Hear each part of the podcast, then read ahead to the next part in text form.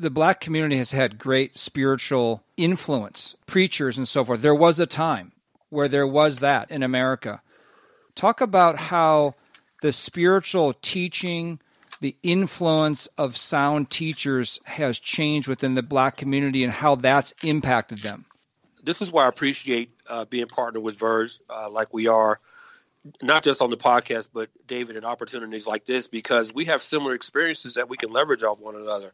Verge grew up in the quote unquote black church, as did I. What's sad for me is seeing this shift, and Virgil sort of touched on this a second ago, seeing the shift in many pulpits in predominantly black churches towards preaching a social gospel of liberation. They've bought into the theology of James Cone. They're preaching that as the quote unquote gospel.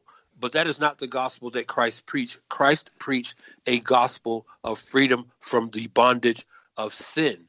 Many pulpits in inner cities right now are still preaching a theology that's held up against the bondage of blacks in slavery.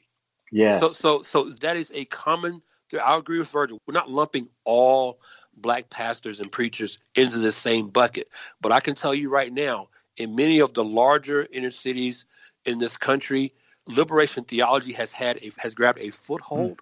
and it is holding on tight and it is influencing and shaping the preaching that is coming out of many of these pulpits. Mm.